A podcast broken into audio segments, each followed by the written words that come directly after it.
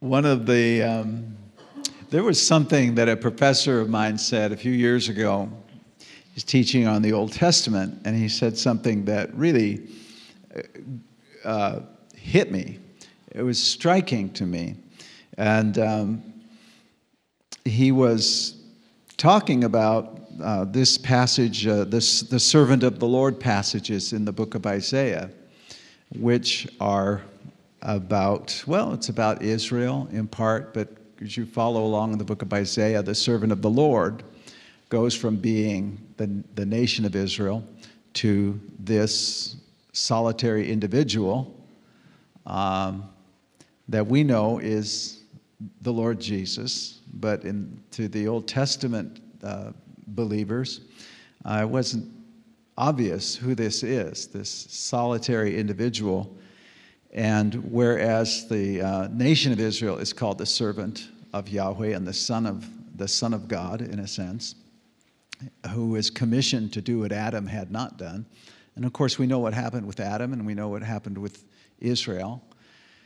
But this solitary individual comes on the scene, and uh, uh, in Isaiah 50, uh, in verse 4, uh, he, this, this uh, servant of the Lord is speaking, and he says, The Lord God has given me the tongue of those who are taught. This is the English Standard Version. I know it's not it's as beautiful as the King James sometimes, but the Lord God has given me the tongue of those who are taught, that I may know how to sustain with a word him who is weary. Morning by morning he awakens, he awakens my ear to hear as those who are taught. The Lord God has opened my ear, and I was not rebellious. I turned not backward. I gave my back to those who strike, and my cheeks to those who pull out the beard. I hid not my face from disgrace and spitting. But the Lord God helps me. Therefore I have not been disgraced, and therefore I have set my face like a flint. And I know that I shall not be put to shame. He who vindicates me is near. Who will contend with me? Let us stand up together. Who is my adversary? Let him come near to me. Behold, the Lord God helps me. Who will declare me guilty? And so on. And what this professor said at this point, he said, These are the words of Christ not written in the gospel. And I thought of Jesus on the, uh, you know, the, the place called Gabbatha where the accused would stand before Pilate. And that's where the Roman soldiers were smiting Jesus, plucking out his beard and beating him. And we, don't, we do not have a record in the Gospels of what Jesus was thinking and feeling and praying and saying. But here in this Old Testament book, we have the words of Christ not recorded in the gospel. And it, it gave me such a thrill to see that we have a window into what our Lord and Savior was experiencing on our behalf. My uh, message tonight, the message tonight is on uh, Psalm, Psalm 88. And I guess I should give titles to these messages. Uh, the, the message, the title I have for this message is actually taken from one Psalm, Psalm 139, verse 12. Psalm 139, verse 12, verse 11 says, If I say, Surely the darkness shall cover me. And then in verse 12 it says, Even the darkness is not dark to you. Uh, night is as uh, bright as the day, for darkness is as light with you. So the title of this message is Even the Darkness is Not Dark to You. Uh, I think it's safe to say that probably everybody in this room at one time or another, every believer, has gone through the valley of the shadow of death, sometimes literally, sometimes figuratively. And the, the, the, the, the truth that we want this message to convey that though we, we walk, we do have seasons where there are difficulties and trials, and we go through the, that. Uh, and we may encounter um, inexplicable suffering, suffering that we cannot explain, and we don't understand why. Um, you know, we can always say, well, it's the devil. Uh, but sometimes that's not enough to comfort people. You know what I mean? Uh, sometimes things are a little more complex. And uh, of course, there is a devil. We don't deny that. But sometimes we go through some things, uh, and, and, you know, you wonder why. I mean, um, I can say in our lives, we've, we've been in the midnight hour when it didn't look like we were sinking. It looked like we were on the bottom of the, the sea, and all hope was gone. And uh, been, we've been through trials, as I'm sure many of you have, where it was no fun. It's fun to write books about being having the victory over trials. It's fun to hear testimonies about the trials, but it's I've never found it to be fun to go through the trial. And I've been through some trials where on my own internal time clock I felt that Lord, this is about as long as this should last. And then I've gotten accustomed to going in, uh, into an overtime on that with the Lord, and that's fine. I'm comfortable with that, an, an overtime, time and an overtime. But we've been through some seasons where we were in uh, overtime on the overtime on the overtime on the overtime. We went way, way, way past the point where it, we were already way, way past the point that I thought this should end and you go to bed thinking about it, you get up in the morning and it's, it's right there on top of you. And um, gut wrenching, things you can't tell and talk with other people. And, um, um, and, and of course, the thief comes to steal, kill, and destroy. That's, that's a truth that's we, we know and we act upon and we're to, to take authority over the devil. But have you ever taken authority over the devil and he didn't seem to know it? You know? Have you ever rebuked him and and I know, I know I'm with I'm with faith people and I'm a faith person, but I mean I'm also like to just be real honest about this. I've had times where, you know, you rebuke the devil and he didn't seem to hear. And, and then uh, you do get into some mysteries of the faith, you know? Have you discovered there's some things about God that you're just not going to understand in this life? Uh, I, I like what Tim Keller said. He said, if God is who he says he is, he's going to say some things and do some things that you don't understand. And, and I mean, that's, that's true. We don't have to get uh, metaphysical about this we do have authority over the devil, but sometimes you get into a situation where you can't think of anything that you, you, you know, we, we can say, well, you opened the door or you weren't prayed up enough or wh- whatever. Uh, and you can repent of, of all of that, and still that thing can be just staring you in the face. And I, again, I, I don't be controversial or overly complex, but um, you know, nothing can happen unless God allows it to happen, honestly. I mean, in, in that respect. And so you're then dealing with this situation. Well, Lord, why, why would you even allow me to get into this or be blindsided uh, by a situation? Why? Why? And no answer. you know, not, not getting answers for a long time. But what, what I'd like to, to, to see through this message is that when we go through times like that, uh, as Psalm 139 12 says, the darkness is not dark to God. The night is bright as the day, for darkness is as light with him. And there's a reason for that, and it is because of the resurrection of the Lord Jesus. I want to read this psalm to you, Psalm 88. Um, uh, I had to do a paper for a course I took on Christ centered preaching and preaching Christ from the Old Testament. And I thought, this is as far from, this is as far away as I could get from an obvious answer to seeing Christ in the Old Testament. Uh, this is the kind of psalm where you'd think there might be barriers up around it with blinking lights that say, you know, stay away from this. I don't know, uh, uh, unless you can see Christ in this psalm, I don't know why anyone would pray it.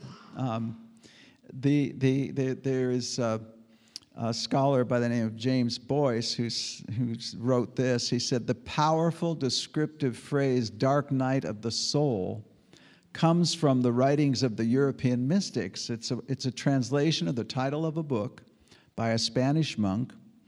And he says, What is the dark night of the soul? It is a state of intense spiritual anguish in which the struggling, despairing believer feels he is abandoned by God.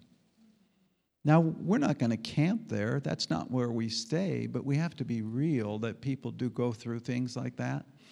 And um, even though, like I say, the things that Mary and I have gone through, we know God hadn't abandoned us. We knew that on, on an intellectual level and even on a heart level, but on an emotional level, and we are emotional human beings, God made us that way, it, it felt like, it felt like that. And, and people go through that. Well, uh, this is a lament there's different kinds of psalms. There's psalms of praise, there's psalms of thanksgiving, um, there are royal psalms that, that speak directly about the Messiah. But this is a lament, which is really a comfort that to know that it's scriptural to complain. There is a Bible way to complain before the Lord. All complaining is not uh, illegal. This there's a legal way to complain before the Lord, and that's why I love the Book of Psalms uh, I try to explain this overseas, but they didn't, they, they, most people overseas never have heard of ABC Wide World of Sports. But you remember the, the beginning of that, the thrill of victory and the agony of defeat, and that wonderful scene of that, that alpine uh, uh, jumper who's tumbling down, helter skelter, down the ski jump.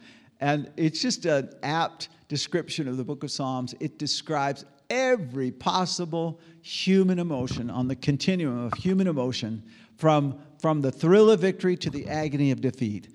There is no human experience that's not described in the Psalms. And that's why, just as a, uh, an exhortation wholly apart from this message, I want to encourage you, if you're not in the book of Psalms, to just rediscover it because it will lead you through the darkest places and help you teach us to pray uh, on the high places. And uh, it, it, trains us how to express ourselves to God in, in a, variety of, of, of, situations. And, and this book has helped us um, uh, tremendously in the tough times. And uh, so I want to recommend that. And I said this last night, I think, that this is Jesus quoted from the book of Psalms more than any other book of the Old Testament. Uh, Martin Luther, uh, I'm sure, memorized the whole book of Psalms. He said it's, it's a miniature Bible. He said it's a summary of the whole Bible in the book of Psalms. So, uh, uh, this is a lament, but this is a lament like no other lament in the Psalter. There is no other lament in the book of Psalms like this one. Uh, the psalmist complains that he's troubled unto death. His cries to God uh, seemingly go unanswered, he, and he feels forgotten and forsaken. God's wrath washes over him in waves, and he's terrorized. Don't you love scriptures that throw a wrench in your theology? I mean, they just mess with you. It's like, wait a minute, this doesn't fit in my box, you know? We, we ought to all run into some scriptures like that once in a while. If you've got everything figured out, you're in trouble. If you, you think you've got God in that box, I'm telling you, He's not going to stay there. So, and I'm not saying that He's the author of these things. I'm just not going there, okay? I'm not saying God I'm just reading this scripture the way it is, okay? We're just gonna let the play the ball where it lies, all right? So I'm I just, you know, don't overthink it. But you've been there. Wherever your theology, whatever your theological background has been, or no theological background, you have been here, okay? And so, uh, the, the, the, the, you know, he sees no way out. And a, a scholar by the name of Derek Kidner said, This is the saddest prayer in the Psalter. H.C. Leupold wrote, It is the gloomiest psalm found in the scriptures. The psalmist is as deeply in trouble when he has concluded his prayer as he was when he began it. Aren't you glad you came tonight? J.J. Stewart Perowne said, This is the darkest, saddest psalm in all the Psalter. What? Why did God put it in here? It is one wail of sorrow from beginning to end. And very tellingly, in the Hebrew, the last word of this psalm is darkness. It ends in darkness. Glory, hallelujah. Um, let's read it. O Lord God of my salvation, I cry out day and night before you. By the way, that's the high point of the psalm right there. It goes down from here. O Lord, Yahweh, that's his covenant name. And that, that's an indication to us. This psalmist, who, by the way, is, is Heman the Ezrahite, who was one of the sons of Korah. Uh, you know, a little spoiler, we know from history that, you know, for Heman actually went through this, okay? This is Heman talking. We have to understand what the, the writer of this psalm was going through at the time it was written. We don't know, have too much detail on the psalms. We don't always know when they're written. Uh, we don't know exactly what Heman's going through, but we know he's one of the sons of Korah. He was an intelligent man, he was a musician, he was a sage, and later uh, things turn out for, for uh, Heman. I mean, he, he, he's okay, all right? But at this point, it's not okay. And there's more to this psalm than meets the eye, as we will see. He says, Oh Yahweh, God of my salvation. Those are words of salvation. This man, you know, he knows something, Heman knows something about the Savior of Israel. He says, Let my prayer come. I cry out day and night before you. Let my prayer come before you. Incline your ear to my cry. For my soul is full of troubles, and my life draws near to Sheol. I'm counted among those who go down to the pit.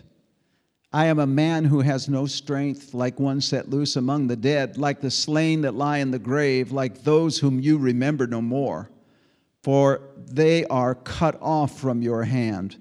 You have put me in the depths of the pit, in the regions dark and deep. Your wrath lies heavy upon me and you overwhelm me with all your waves. You have caused my companions to shun me. You have made me a horror to them. I am shut in so that I cannot escape. My eye grows dim through sorrow. Every day I call upon you, O Lord. I spread out my hands to you. And then he asks, Do you work wonders for the dead? Do the departed rise up to praise you? Is your steadfast love, your covenant love, declared in the grave? Or your faithfulness in Abaddon? Are your wonders known in the darkness? Or your righteousness in the land of forgetfulness? This man is, sounds angry. But I, O Lord, cry to you. In the morning, my prayer comes before you. O Lord, why do you cast my soul away? Why do you hide your face from me?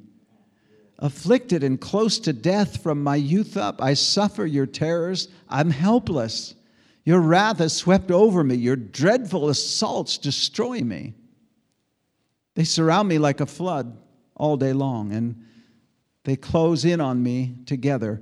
You have caused my beloved and my friend to shun me my companions have become darkness. Full stop. There, of course, are a lot of people who have written commentaries on the Psalms, and, and these are brilliant people, by the way. Um, we don't always agree with them, but they're smart people. And um, one of them, in the Bible Knowledge Commentary, his take on the psalm was uh, part of it, part of it, just part of it, was to emphasize the psalmist's diligence and determination. Now, now I need to. I don't. I don't want you to take the bait the wrong way. I'm telling you this for a reason because I, I want you to see the difference between a redemptive reading of this psalm. Because remember, we talked about the road to Emmaus. There's a few people that weren't here last night, I think. And on the road to Emmaus, Jesus said, The law and the Psalms and the prophets uh, testify to me. And so we have permission, we have a commission from the Lord Jesus to read the Psalms through uh, Christ centered lenses. We are told by the Lord Jesus we're to understand the Psalms Christocentrically. How do they center up on Christ? And so that's because the overall theme of the scripture, which is part of the context in which we read the Bible, is redemption. God saves sinners. That's the big story of the, of the Bible. You know, I liken this to playing like soccer. We call it football in Asia, or, or American football. But the ball moves around a little faster in, in uh, soccer uh, when it's play, play, the game is played right. And um, I think of the soccer field uh, as the overall context of Scripture. Uh, this morning, in the meeting we had this morning with the ministers, we talked about reading Scripture and understanding the immediate context, that is, the, the, the verse or verses that you're studying but we also need to look at the larger context of the chapter and book in which those verses appear. And then, thirdly, we need to consider how does the overall context of all Scripture, what does it bring to bear on the meaning of this passage? That's what I mean by reading it redemptively. How do we, how does this psalm testify to Christ, as, as Graham Goldsworthy has said? How does it testify to Christ? Now, what I'm telling you is, I, I want to give you a couple examples of some readings that are not redemptive, but they're very common. You will often hear sermons like this. Uh, in the Bible Knowledge Commentary, the, the emphasis is upon the psalmist's diligence and determination to pray in spite of his extreme suffering.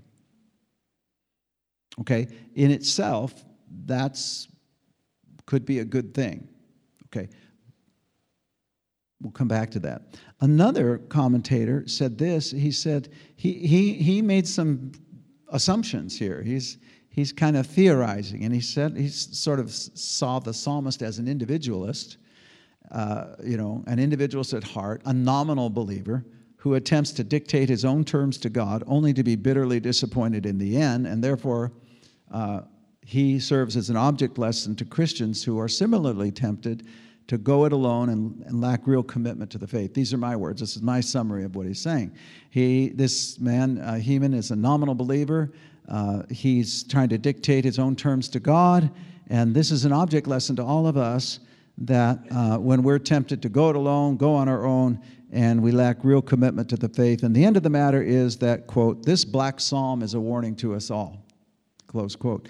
Well, the problem with readings like that is they contribute very little in the way of a redemptive understanding of the passage. In other words, they don't show people the way out. It's like telling people, you know, God has saved you, and now you're on your own, do your best. But salvation, which includes justification, sanctification, redemption from the curse of the law, and all the way on up through ultimate glorification through the resurrection of our body, all of that is by grace alone, through faith alone, in Christ alone. Um, the, the, the, the, you know, theologians like to say justification fuels sanctification. They're, they're separate, but they're organically related. It's not like, uh, okay, you're saved, now sanctify yourself. That's, that's really what I read is the message of Galatians. Is not, okay, now that you're saved, sanctify yourself. It's, are you so foolish? Having begun in the Spirit, are you now made perfect uh, by the flesh? So, um, here in this uh, passage, I, oh man, Electronics are wonderful. Um, so, so those types of expositions really don't contribute to a redemptive understanding of the psalm, and they do not evoke or promote or inspire a grace based power or motivation for obedience. To just say this is an object lesson to us all, you know, uh, don't do that. Or, um, wow, this, this psalmist, he really was diligent in his prayer in spite of extreme suffering. I mean, that, that is commendable, really, truly. But does it show you the way out? Not really. So the other another problem with an exposition like that is that it generally points more to the psalmist than it does to God. And I, uh, you know, I, read this once. When you walk out of a sermon, when people walk away from your sermon, uh, anytime we ought to ask, was that sermon more about Jesus or was it more about me? If it's more about you, it's, it's not focused on the cross and uh, the cross of Christ, which is the power of God. So, um, the other thing, um, besides those two things, number one, it doesn't really give you a, a redemptive view. Number two, it, it puts the focus on the person instead of Christ. And thirdly, it neglects to consider a principle that I don't know if you're aware of this uh, that the psalmist, many times, the psalmist is not just speaking as an individual. Many times, the psalmist is representative of the king, and he's speaking corporately on behalf of all the people and uh, on behalf of the whole nation of Israel which leads us to be mindful of Christ, who was numbered with the transgressors and bore the sin of many and takes his place among the dead after experiencing the fullness of God's wrath on our, on our part. It's, it's just a brilliant key to understanding the Psalms. Uh, Luther felt the, all the Psalms were the voice of Christ speaking, except where it was apparent that it could not be. But just across the board, most Old Testament scholars uh, employ this principle where they understand that many times, because we're talking about a, a, tool that was part of the worship of Israel, so they're not reading it just as we would read it today, but this was the prayer book of Israel, and it was the prayer book of the early church, and it was the prayer book of the church for centuries and centuries. Uh, unfortunately, we've tended to, to neglect it a bit. But the way Israel saw it is this is part of their liturgy or their worship, and, and they, the psalmist was speaking many times on behalf of all the people. So, with that viewpoint, here, Heman is not just speaking about his own experience, but all of Israel. And I want to develop that thought. Or we could say the people of God. Hold on to that thought. Let's put a tack in it, as they say, a pin in that, and let's come back to that. Because there's, there, again, there's more to that than meets the eye. If this is Heman speaking on behalf of all of Israel, then then we have to look at, um, you know, uh, what's the outcome for them and for us. So uh, this man, Graham Goldsworthy, I told the, the ministers this morning about it. He wrote something that um, is very, very good. And it is this. He simply said this. He said, No Bible passage yields its true significance no Bible passage yields its true significance without reference to Jesus Christ in his gospel. Later, Goldsworthy added this. He said, Once you uh, understand what the, the psalm itself was about, what it meant then and there when it was written, he said it's, it's your, your understanding, your study of the psalm is not completed until you relate the text of the psalm to the overall pattern of redemptive history as it finds its fulfillment in Christ. This is the, this is the obligation of New Testament believers who follow the interpretive example of the Lord Jesus Christ. If we're going to read the Bible the way Jesus said it should be read, we need to read the Psalms in the light of the overall redemptive context of Scripture. Also, those types of uh, expositions or explanations of the psalm, they fail to emphasize that the psalm invites us to reflect upon the, you know, does God work wonders in the grave? Do, do the dead rise up to praise Him? Those expositions fail to recognize that this psalm invites us to consider uh, the wonders, the steadfast love, the faithfulness, and the righteousness that God has wrought through the death, burial, and resurrection of the Lord Jesus Christ on behalf of those who are dead in their trespasses and sins, who are dwelling in darkness and the region and shadow of death, Matthew 4:16. And they lack reflection upon Christ's passion, which is visible in the psalmist's litany of sorrows here. Uh, that he has been placed in the depths of the pit, in the regions dark and deep, overwhelmed by waves of wrath, abandoned by his friends, with his soul sorrowful unto death. I'm borrowing language from the New Testament there.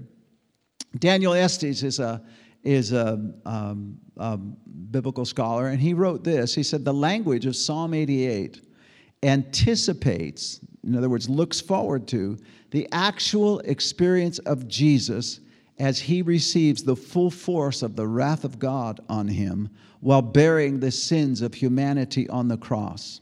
When Jesus' disciples stood at a distance from the cross in Luke 23 49, their actions echoed the language of Psalm 88 8, when the psalmist laments that the Lord has distanced his friends from him.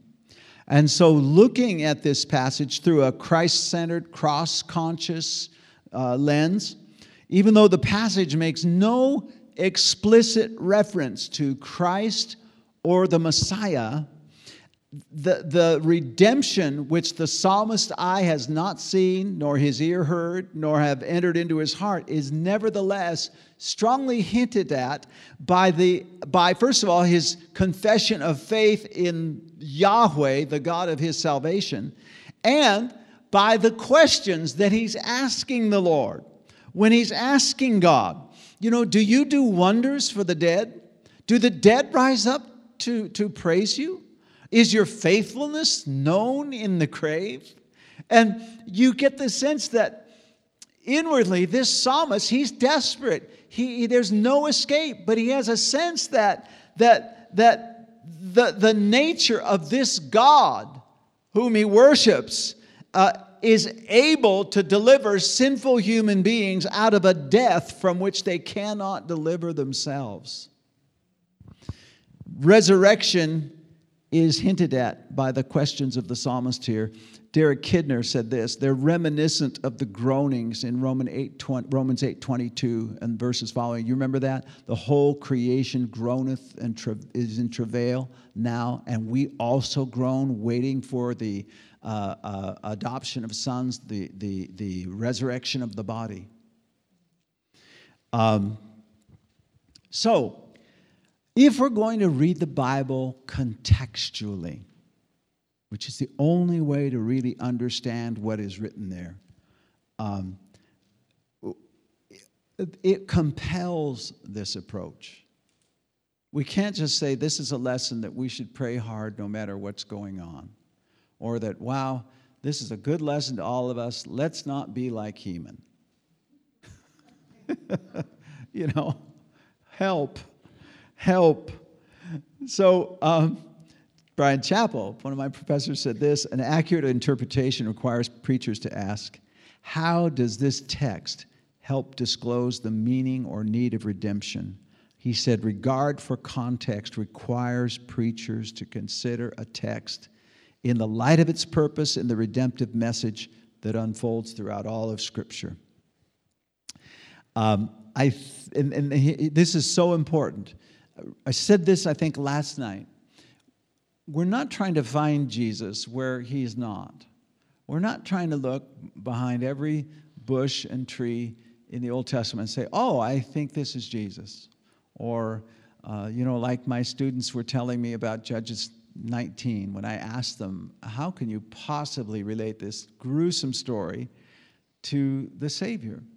And some said, well, I've had students say that the, the concubine is Jesus because she died, meaning she's symbolic of Jesus dying for us. I said, no, that doesn't work.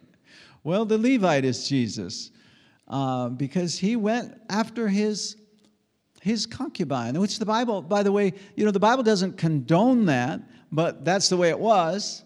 And it was allowed, and the scripture actually calls the Levite her husband.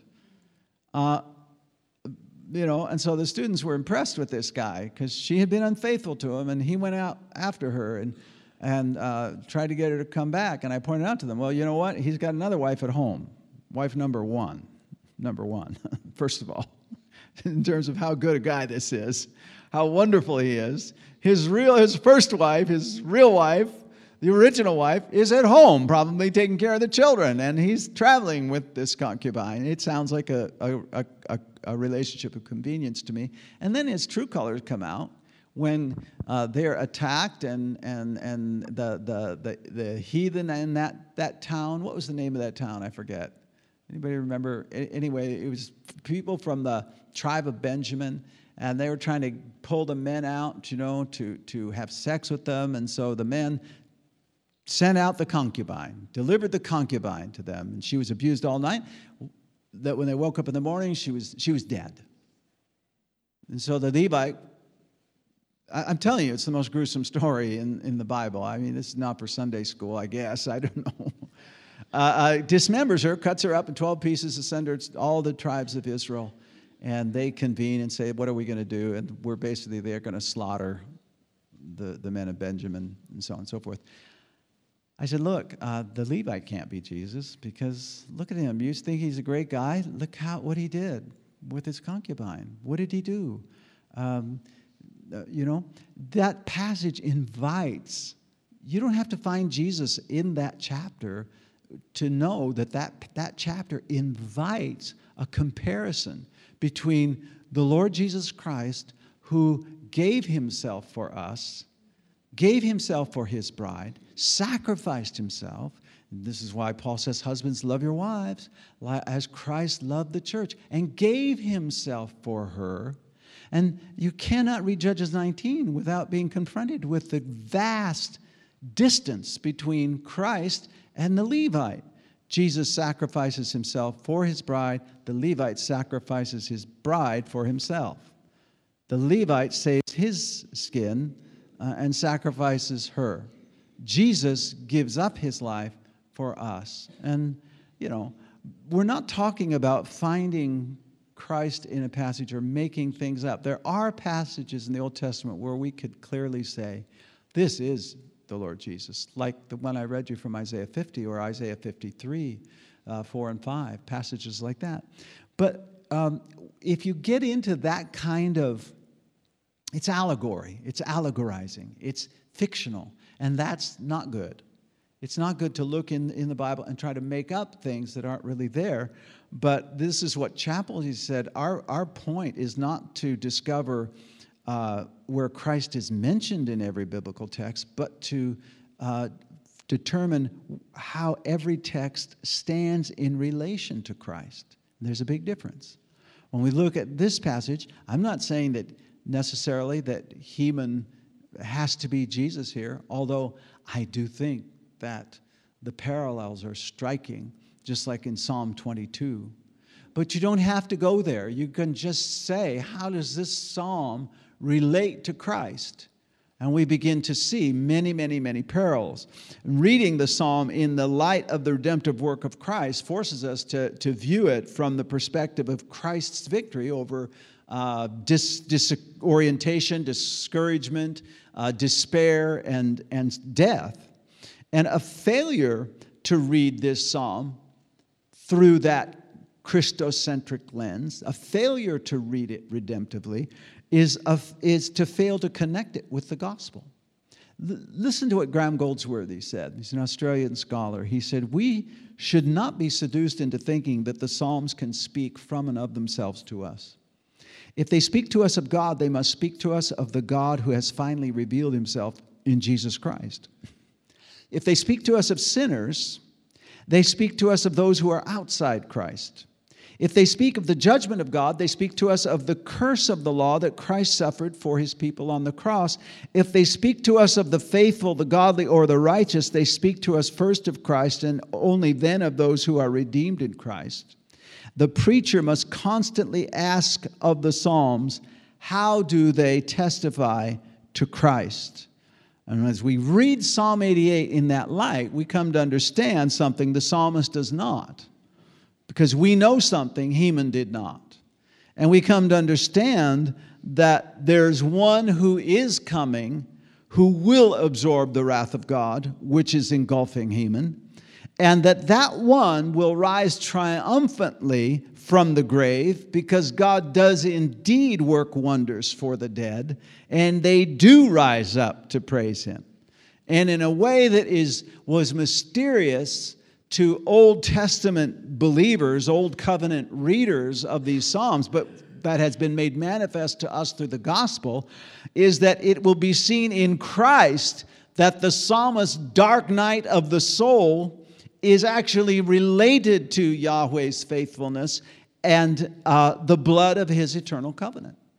It will be the darkness that Christ endures for us that ensures the arrival of our resurrection dawn. And as Chapell said, redemptive truth in an Old Testament passage may only be a seed form of that which later comes to full flower in the ministry of Jesus. We're talking about preaching Christ and Him crucified, seeing Christ in all of Scripture. How can we read and pull more from the Psalms? How can we be more enriched as we read them? How can we glorify Christ more? How can we move ourselves out of the picture and Christ into the picture? There's a reason why the four and twenty elders are continually falling on their faces before the throne of God and crying out, All glory and honor and majesty and power be unto the Lamb. There's a reason. I, I I can't prove this in Scripture. I don't know. We'll find out. It won't be long before we're all there.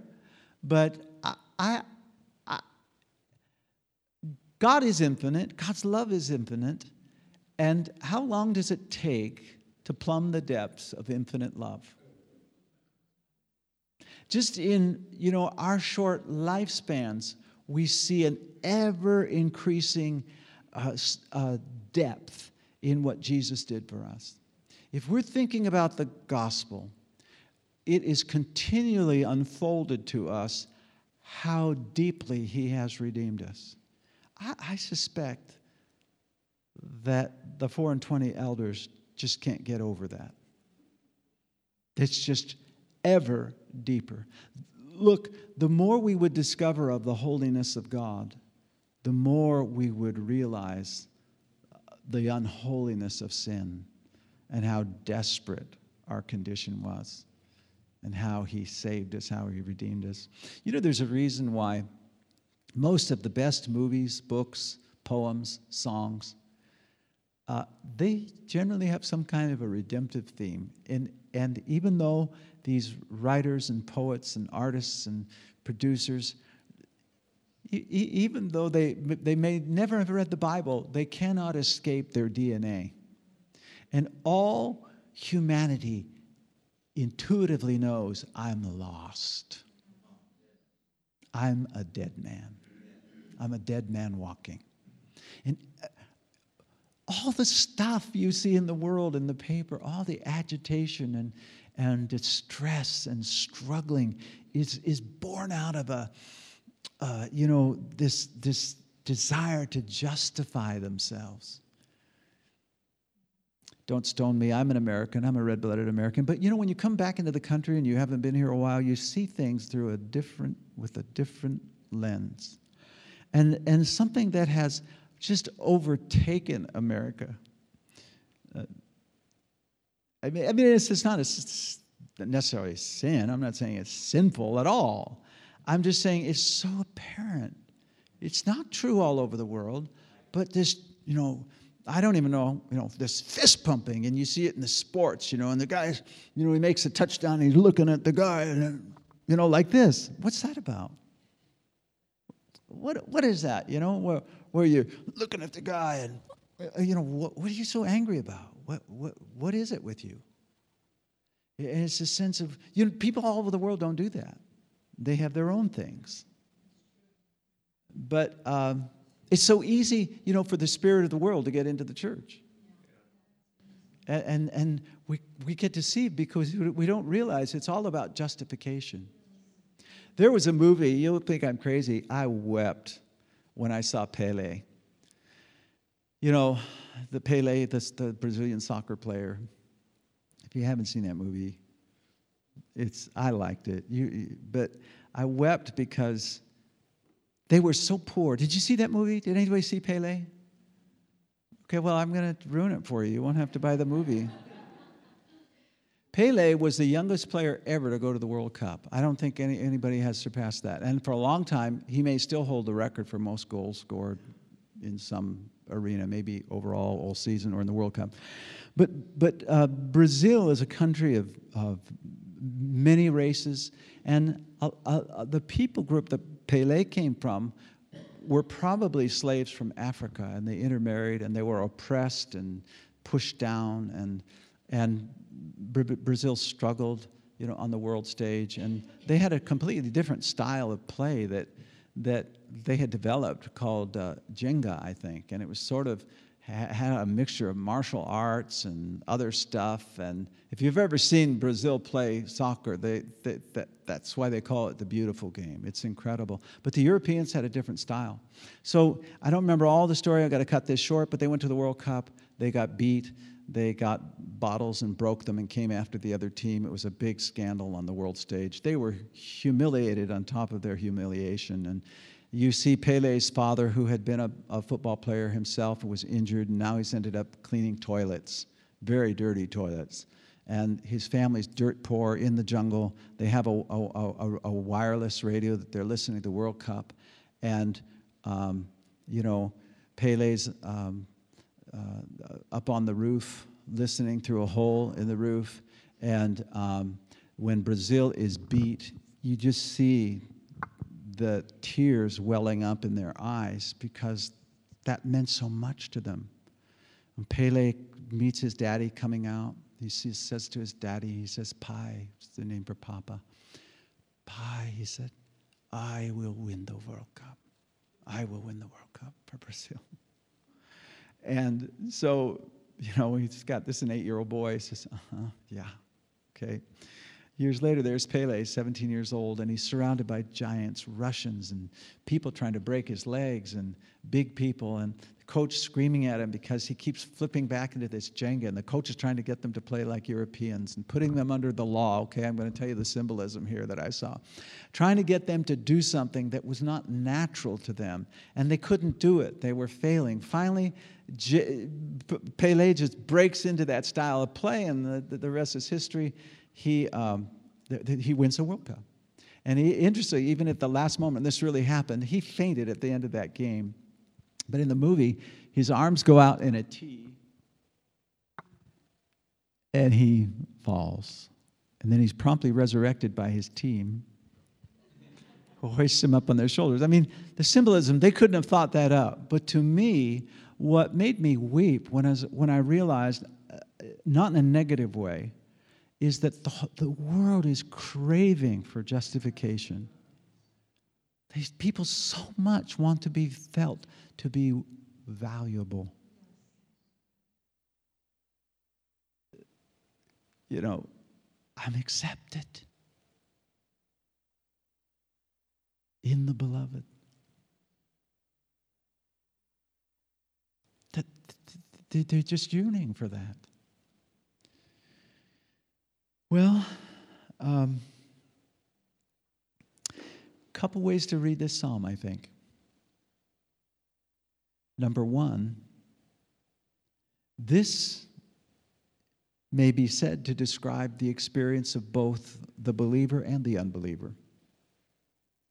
If the psalm is applied to unbelievers, it speaks of those who are under the curse, and it serves as a sober warning that without repentance and faith in the Lord Jesus Christ, that which the psalm describes is not only their present plight, but their eternal future. It's that bad. what this describes, this man is clearly a man under a curse. He's under the wrath of God. He's abandoned. God's not talking to him, God's not answering this man. He is forgotten among the dead. Hell is eternal, it never ends, but they are forgotten. If instead the psalm is applied to believers, they're not under the curse. But they might be experiencing the symptoms of the curse. That doesn't mean you're under a curse. That doesn't mean you need to break a curse.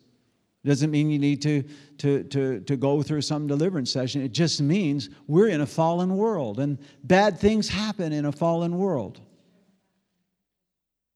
And, and of course, the devil's there too to try to enforce that and put that on us. And that's why, you know, what Pastor Steve was sharing this morning, we have to stand, stand, and withstand in the, in the evil day and take authority. But when the believer is going through things like that, uh, you know, they can know because of the historical fact that Jesus Christ came in the flesh, went to Calvary, died on a Roman cross, and was resurrected from the dead. That is an historical proof and bona fide guarantee. He is the surety of our salvation, it is the guarantee of the covenant. And as believers, we can know that in spite of how things may seem, no matter what it is, no matter how dark it is, it is not the real abyss. the hopeless, endless wrath of a God from which sinners never return. What a sobering thought. But that's not our place. And no matter what we go through, it will never be that bad. And what has been the worst thing of all, the, the, the, the dear Lord Jesus, our dear Lord Jesus, has gone there. He has experienced what Heman was just tasting. Now, in Heman's life, things eventually worked out, but for the Lord Jesus, in a way in which we really cannot understand, he really was forsaken. And you can say, yeah, but he was God. He knew everything would be all right. No, listen, dear heart. We just do not have the brain capacity to understand how God could suffer like this. There's a reason why God had to become a man. No one else could redeem us because no one else could pay that price.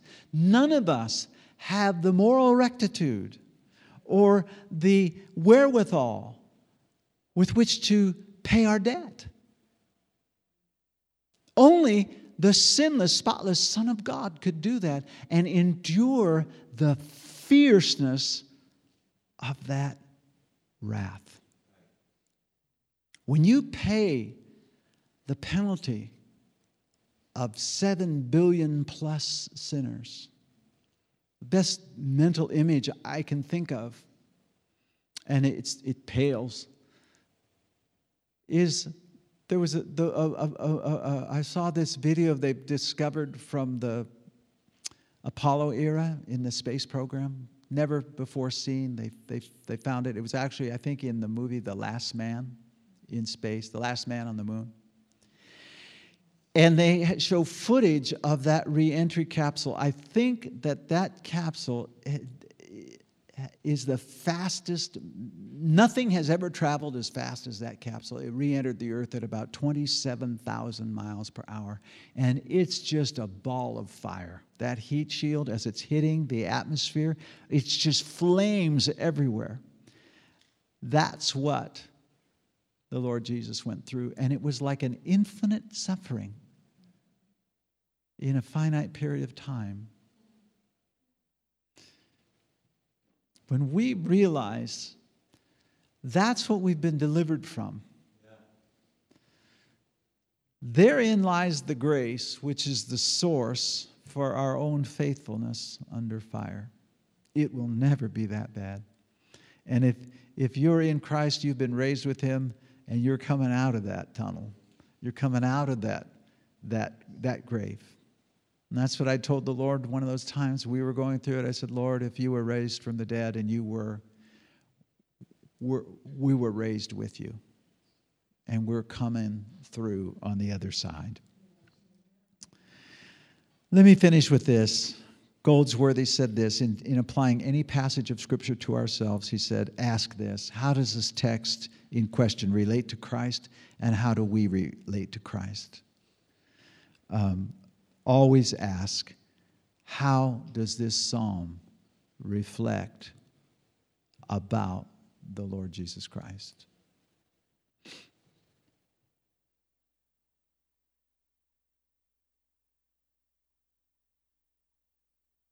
Amen.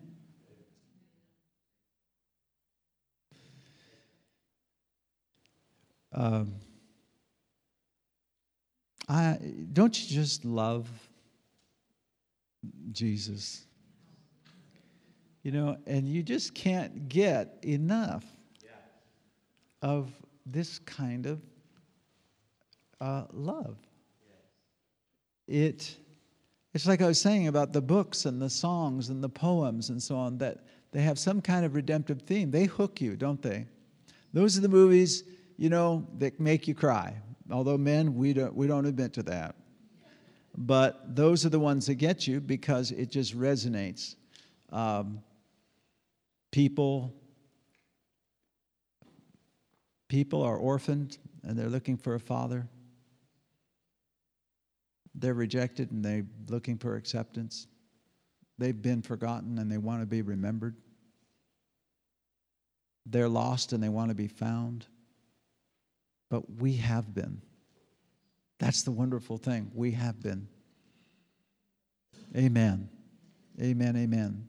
Well, you know, I t- just tell you something. I, I purpose not to tell you this before, and I, I, I, think I can tell you this now, but you know, I've been torn in these meetings because I know that people kind of want a revival type meeting, and I thought, Lord, I'm just wrestling with this. And tonight I just gave in. I just felt the Lord just wants me to teach this. Um, and I'm not apologizing for it because you, got, you have to flow with the anointing that's on you. Otherwise, it's just carnal and, and you're, you're, you're forcing something to happen. Uh, so I, I thought, Lord, I'm going to quit trying to, you know, be uh, betwixt and between, between a revival type meeting and between teaching. I mean, I just, such as I have, give I thee. And, uh, but I believe this will stick to your ribs and it will stay with you. I pray it stay and that as you drink from that well, you'll just continue to see it more and more. It is the expulsive power, Pastor Mark, of a new affection. Brother Steve, you wrote that title down, didn't you? And I was thinking that is exactly what uh, some of the folks that you're ministering to would, would minister to them so deeply. And it's all gospel, it's all Jesus. And it's this love, this incredible, amazing love um, that casts out all fear and that uh, transforms us um, uh, into his own image. And, and I think a good summary of uh, holiness is to love God with all your heart and to love your neighbor as yourself. And all of that, the headwaters of that, is He first loved us.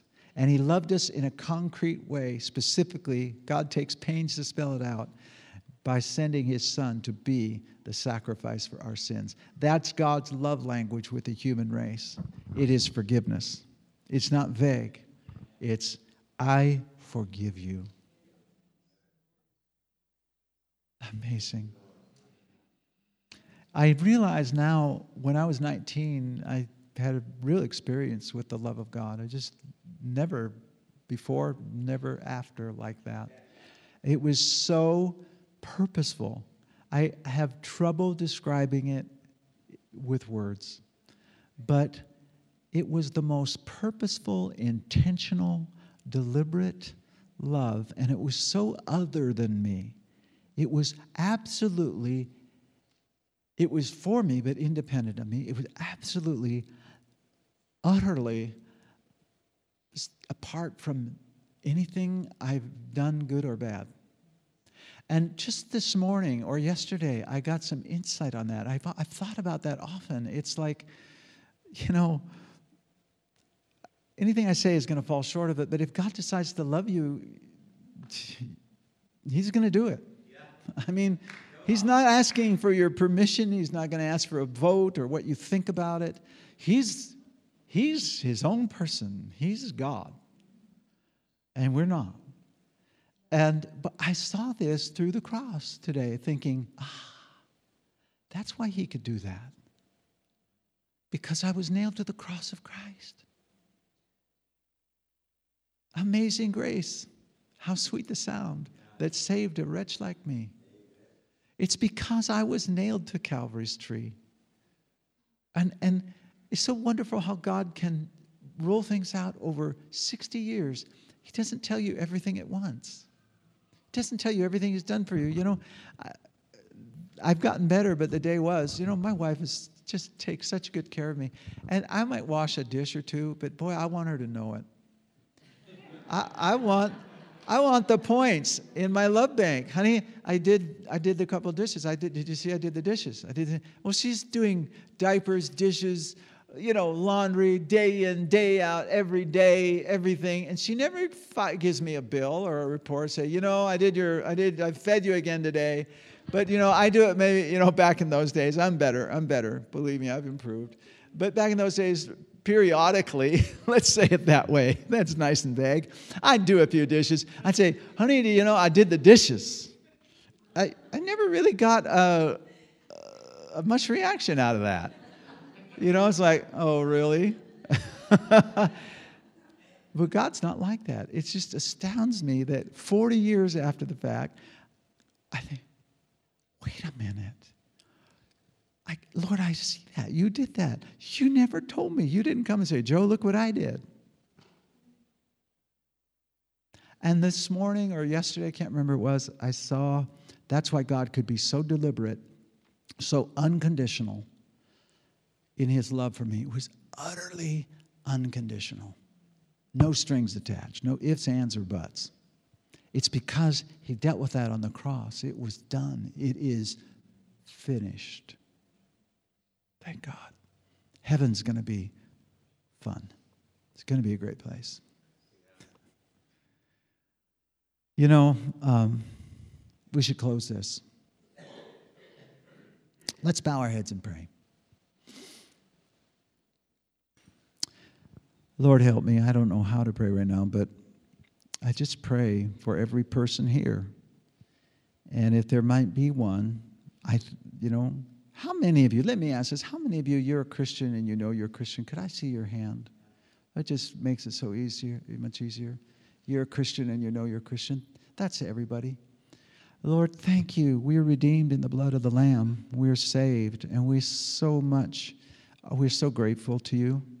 I ask you to open our eyes, the eyes of our understanding, enlighten the eyes of our understanding, that we may know the hope of your calling, the riches of your glorious inheritance in the saints, the exceeding greatness of your power to those who believe, and strengthen us with power in the inward man, so that we can apprehend and comprehend the love of God that surpasses knowing in Christ Jesus. I ask you, Lord, that the cross would be more and more real and that our words would be formed by the cross. That when we speak to people, they would be cross shaped, imbued, immersed in the work of the cross that gives all the glory and honor to you.